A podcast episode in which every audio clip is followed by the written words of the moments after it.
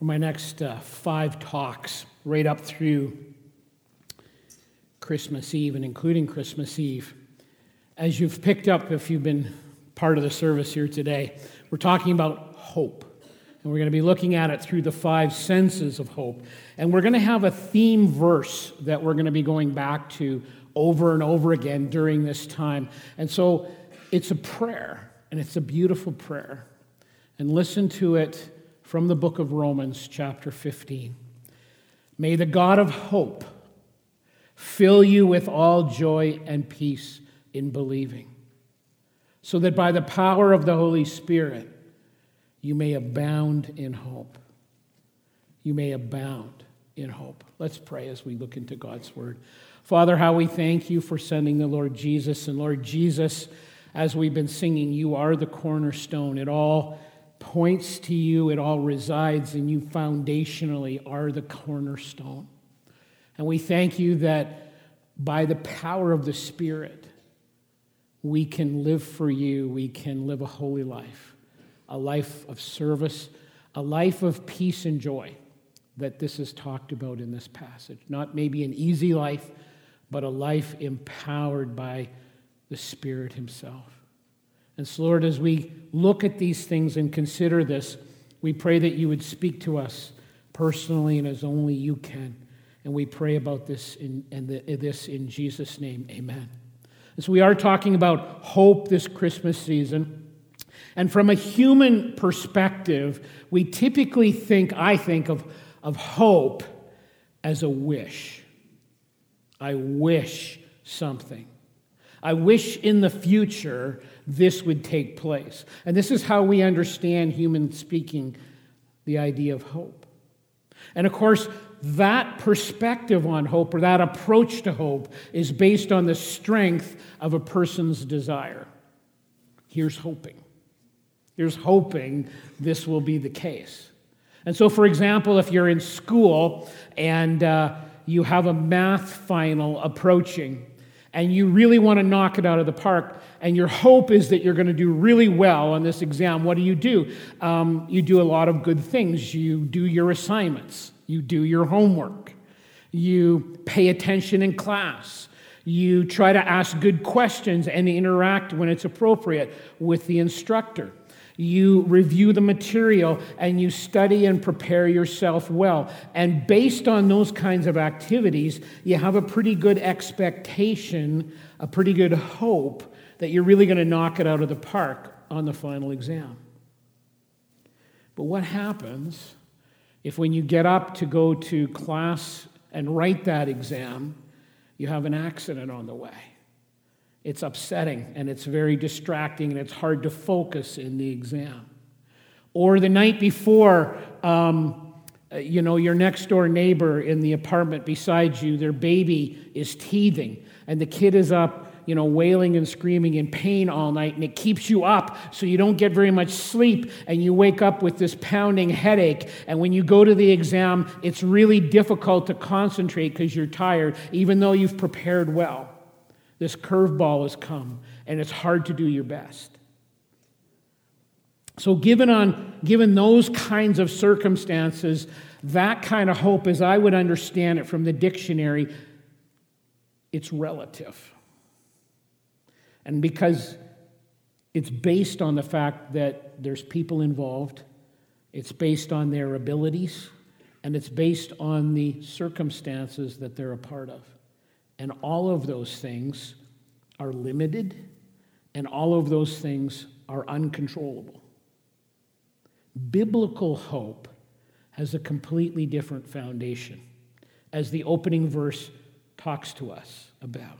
It says in Romans, there it says there's this confident expectation of what God Himself has promised, that He will deliver it, and He will deliver it based on the power of the Holy Spirit, based on the very faithfulness of the God who never lies, the God who never fluctuates, the God who never changes in His character and His attributes.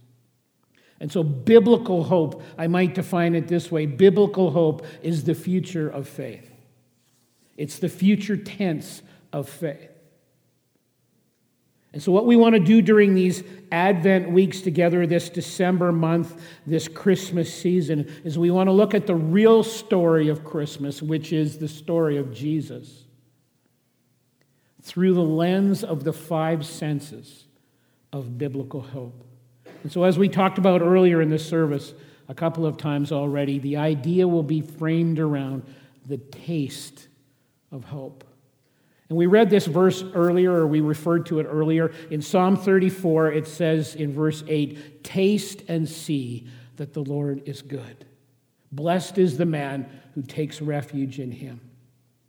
And so, all through the Old Testament, right, really beginning in Genesis chapter 3, all through the Old Testament and in the opening books of the New Testament, there's just this, this there's this trumpet like announcement that Jesus is coming and the Messiah is going to come, and you should expect him to come. And we see all through the scriptures this big meta narrative story that's flowing back and forth through it of the purpose of why Messiah will come and why this is such a watershed moment in history. And we read about it in the different accounts of the story of the coming of Christ, the purpose of why he came. So let me read one of them to you from Matthew chapter 1. This is how the birth of Jesus Christ came about. His mother Mary was be pledged to be married to Joseph. And in that culture, when you were engaged, you were really seen as being married. It's different than how we would understand it. But before they came together, and what that passage means is before they had sexual relations with one another, in fulfillment of the prophetic test, uh, fulfillment from Isaiah chapter 7, where it says, A virgin supernaturally will be with child. And this birth of Christ is in fulfillment of the prophetic words written about 700 years before his birth. But before they came together, Mary was found to be with child through the Holy Spirit. Because Joseph, her husband, was a righteous man. And what that means is in a society that highly valued at least talking about being righteous, much more and in a way we can't really understand in our culture. There was, there was different levels of engagement with this. And so in the culture, they had this righteous view or outlook or expectation. And then there was people called Siddiqs, of which Joseph was one, that took the idea of righteousness to an entirely different level, a heightened level of expression. And so, because Joseph, her husband, was a righteous man, a Siddiq, and did not want to expose her to public disgrace, so he could have shamed her in front of everyone he could have theoretically had her stoned to death for what he considered an act of betrayal. But because he was a righteous man, he did not want to do this, and I'm presuming because he loved her, he did not want to do this. And so it says he had in mind to divorce her quietly. So, as I said, being engaged was much more serious for them than us. It was like being married. And so it really called for a divorce at this stage in his mind. And so he was going to divorce her quietly. But Matthew continues and he says, But after Joseph had considered this, an angel of the Lord appeared to him in a dream. And we serve a God who still speaks to people even today in dreams and in visions. And many people are coming to faith in Christ around the world through dreams and visions. And in the dream, God said, Joseph, son of David, do not be afraid to take Mary home as your wife, because what is conceived in her is actually a holy thing, it's from the Holy Spirit. And she will give birth to a son, and you are to give him the name Jesus because. And so here's where we're going to understand why all this took place. Because he will save his people from their sins.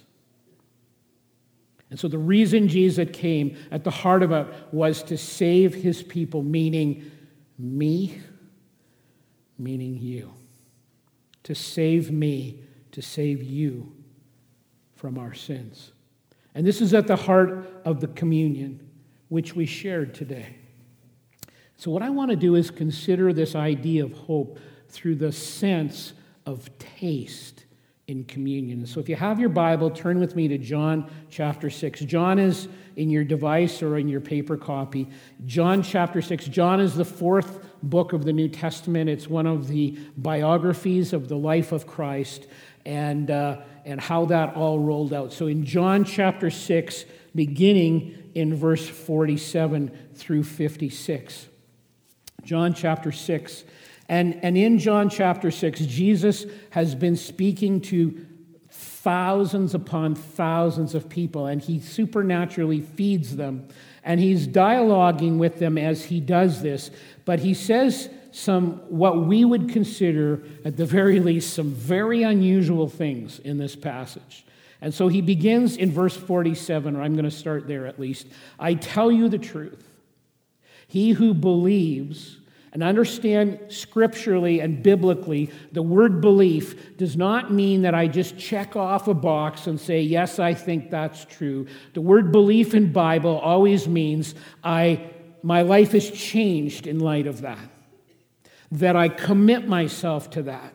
That it changes the pathway that I'm going. And that if in fact I don't allow that to happen, I actually don't believe it. Belief always results in change from a biblical perspective.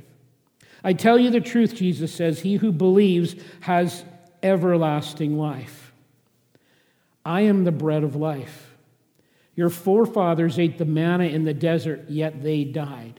But here is the bread that comes down from heaven, which a man may eat and not die. In other words, some people choose to eat this bread, and some people choose not to. Some people choose not to eat this bread, and they find themselves continuing to be alienated from holy God and on a pathway to hell. This is what he's saying. So nobody can make this choice for me or for you. It's a very individualized personal choice. Your forefathers ate the bread in the desert, yet they died. But here is the bread that comes down from heaven, which a man may eat and not die. I am the living bread that came down from heaven. If anyone eats of this bread, he will live forever. This bread is my flesh, which I give for the life of the world. God's perspective is always that He's not willing, He's not desirous that anyone should perish. God's orientation is He wishes that everyone would receive what He's offering. And so He says, I'm doing this for the whole world. But some people will accept it, some people won't.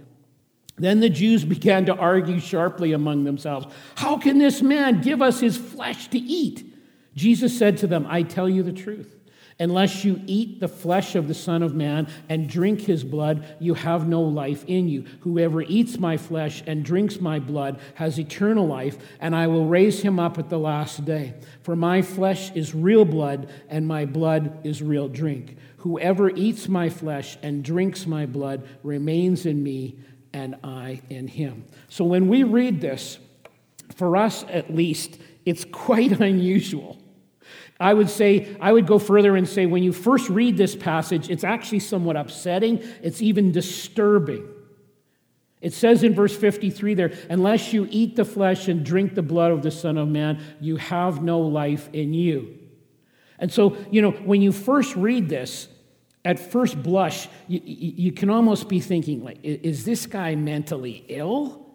Is he somehow suggesting that we become cannibalistic in our orientation? Like, what's going on here? And in the text, it sets off a furious debate, it says in verse 52, as the learned people of this society and all the masses of people that are there, the thousands and thousands of people, are listening to what he's saying, and this is just disturbing to them at the core when they look at it in a surface like way. How can this guy give us his flesh to eat? It's like he's saying he's going to hack off an appendage and we're going to chew on this. And I would argue that many of them are under misunderstanding what he's saying to the extent that to the extent that if you keep reading in this same passage in verse 66 and in the verse surrounding that they're saying this is very disturbing. This is hard to accept. I don't get it. In fact it upsets some of them so much that they just pick up and they leave. People that have been following him, people that want to follow this message and commit everything in their life to it, get up and they decide to walk away and they bail out on him. Now, there's debate about why they left. Some people would suggest it's simply because they've come to the place of understanding that he is not the kind of Messiah they have been taught to expect.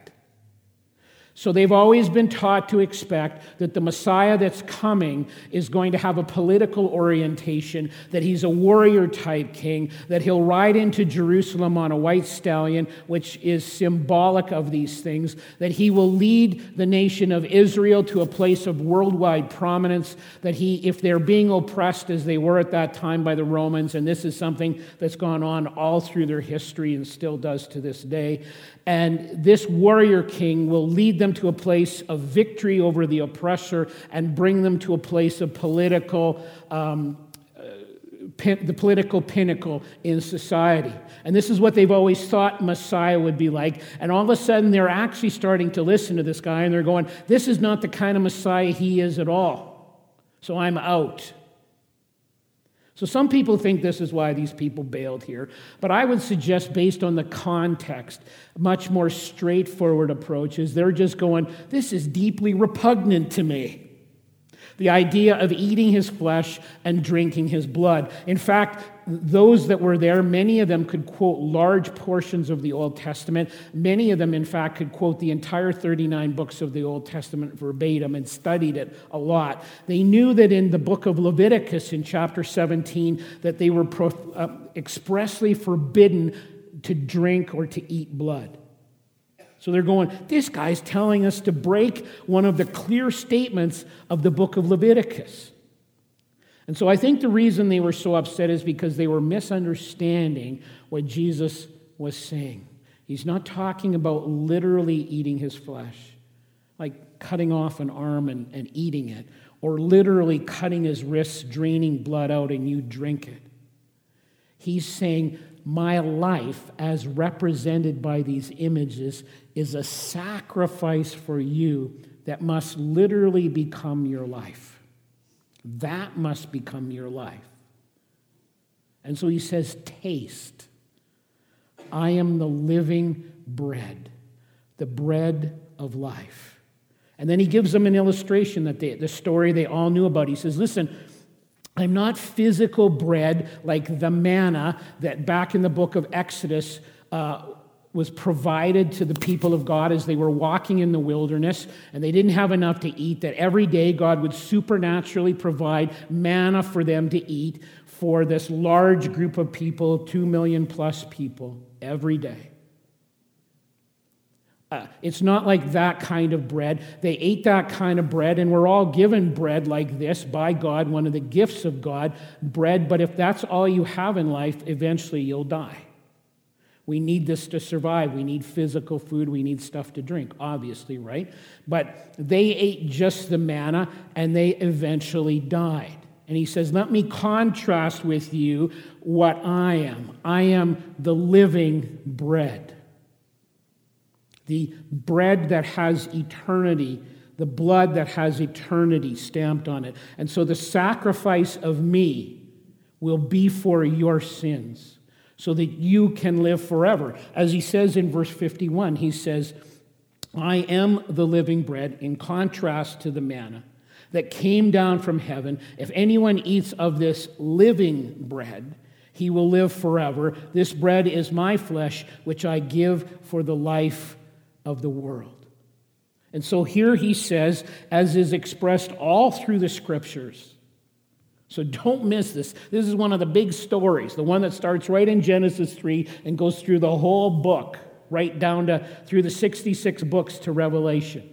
The big story is the key to a genuine relationship with God lies exclusively, and here he uses this unique language again I am the living bread. No other living bread out there. And you don't have to agree with Jesus, this is a free country, but don't make the mistake of thinking he would suggest that there's numerous ways. You've believed a lie if you think he said that. No, he says, I am the living bread. And so the key to a genuine relationship with God it lies exclusively in the person of Christ. And it all points to the cross. And so when you taste the bread, it provides this rich imagery. It, it provides the, the image of the, of the very physicality of Jesus himself. And so think with me in your, in, in your mind about this physicality. We're told in Philippians chapter 2 that he humbled himself and took on human flesh.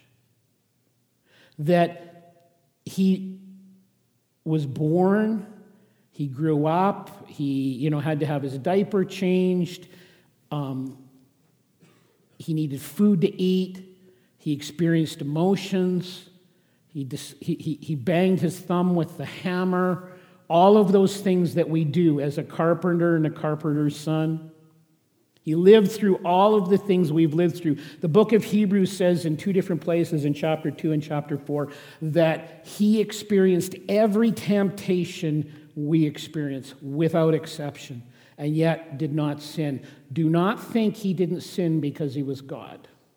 He did not sin, Scripture clearly teaches, especially in those two places, because he was the spirit filled God man, a man full of the Spirit. So he experienced every temptation without sin. So try to imagine this with me. And the physicality of the bread reminds us of this. He's never known sin. And yet he came and had direct contact and lived with people like me and like you. That would have been tough. Someone who is absolutely, totally pure in close proximity with that which is impure. So when you taste the bread, be reminded that he did that for you. You know, when he was arrested later, and his coming points to the day when he would go to the cross. When he was arrested later and they pay people off to lie about him and it's manufactured charges and they conspire to kill him and they eventually murder him on the cross. Bear in mind that he created us, that he has ultimate power that the next breath you take is because He gives it. And at any moment through that whole process, He could have called on millions of angels to rescue him at any moment. But instead, He allowed Himself to be humiliated, to spit in His face, to mock Him. The taste of the bread reminds us of this the physical presence to go through these things. The juice. We hold the cup in our hand. And this is something I, I almost always do when I have communion. I look down into the cup, and there's this juice, and I think about what it represents. It's just a little bit of liquid with a particular taste, but it represents the blood of Christ, voluntarily spilled out for me and for you. It represents the drops of blood. He was under such intense pressure in the garden and during the time of his false arrest and the false accusations, under such intense pressure that he actually sweated out his glands and his pores, rather, his pores sweat drops of blood which a person can do when they're under extreme duress. He went through the beatings, the crown of thorns. I've touched those thorns. They're like this long, they're razor sharp, jammed into his head. The nails, the spear in his side. When you taste the bread, when you drink the juice, they're very powerful images. Three times in the context of John 6 here, Jesus refers to the importance of eating his flesh and drinking his blood. It makes us look to him, it makes us be reminded of him, to be reminded of the transformation of his life for us. And it, and it also, this passage it says it here in verse 54, but I'm going to read it again in verse 40. It also points to what's to come. It says in verse 40 as well as 54, it says, For my fa- this is my Father's will. In other words, this is God's plan. God's plan for everyone is that everyone who looks to the Son and believes in him. So the idea being, some will not. Some will, and some will not. For this is my Father's will, my Father's plan, is that everyone who looks to the Son and believes in him shall have eternal life. And I will raise him up at the last day. Basically, the same thing said in verse 54. In the action of Christ at the cross, in coming and then going to the cross, is salvation. And when we taste of that, we have this relationship with God that has eternal life stamped on it, as it says in verse 40, and the promise that one day, and this is another image, that He will come back and we will be raised from the dead just like Him.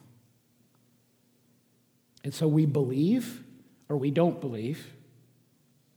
But if we believe, we surrender our life, we ask for our sins to be cared for and forgiven and cleansed. We receive him as Savior. We bow down to him as sincerely as we know how, as Lord. We say, Lord, would you start just, just stepping into our life and directing every choice of our life and be the Lord of our life? And then I look forward to the promised resurrection that you have given for me. And so when we taste the bread and we drink the cup, it's not about being saved again, because that's a, or that, that he's somehow being sacrificed again, because he's living bread. It's, it, that's not what this represents. It's not him going through the whole thing over again. It's, but what it is at the same time is it's, it, it's referring back to when he did this, but also how that's been at work in our life for me, just before I became a teenager, for you, there'd be a time or an era in your life. Um, so we're not being saved again or something like that, but in a, in a strong sense, it's a renewing of our faith when we do this. It's a, an outward confession of renewal. I'm thinking back to when he did what he did. I'm thinking back to what he did in my life and how that's transformed me now. And now, openly and publicly, and outwardly, I'm renewing that.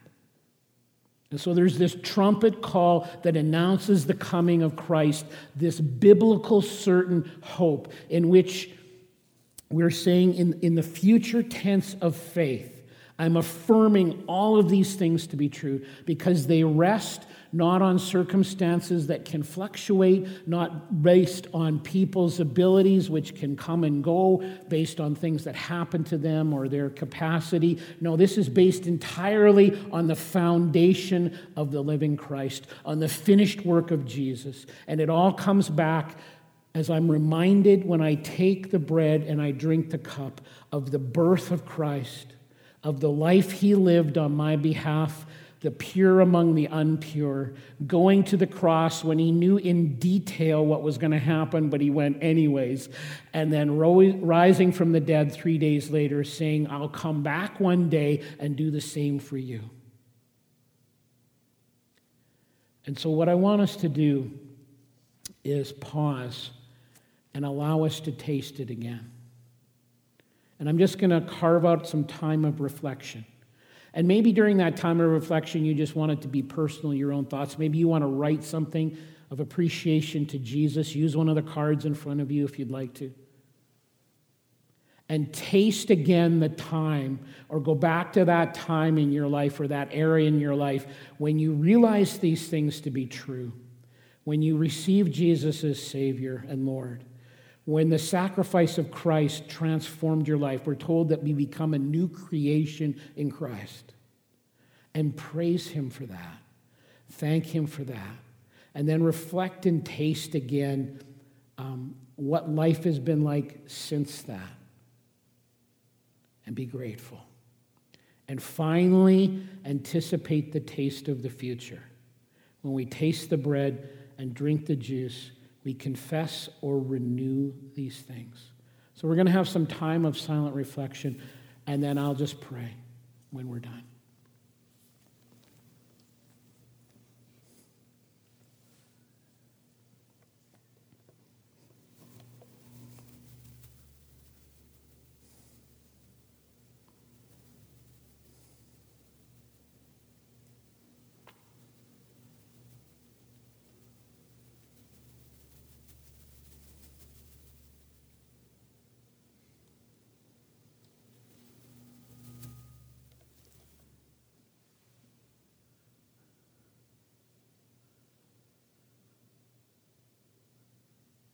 So, Lord Jesus, when we take the bread into our mouth and we begin to chew it and we feel the, the grains and the flour and all the ingredients of it and the texture of it, or we drink the juice and it has that particular flavor.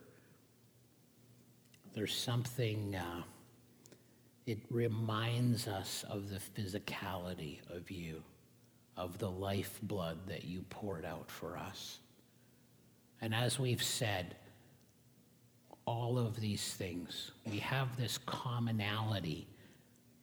No matter where we're from or who we are, when we're together in Christ and we have that bread together and we drink that juice, all those other things are set aside because we're one in Christ. And we thank you for that. We thank you that you made that all possible. That for everyone that has this relationship with you, not only do you walk with us each day, but we will celebrate with you and celebrate you for eternity in heaven with eternal life. Thank you for that gift. We pray this in Jesus' name.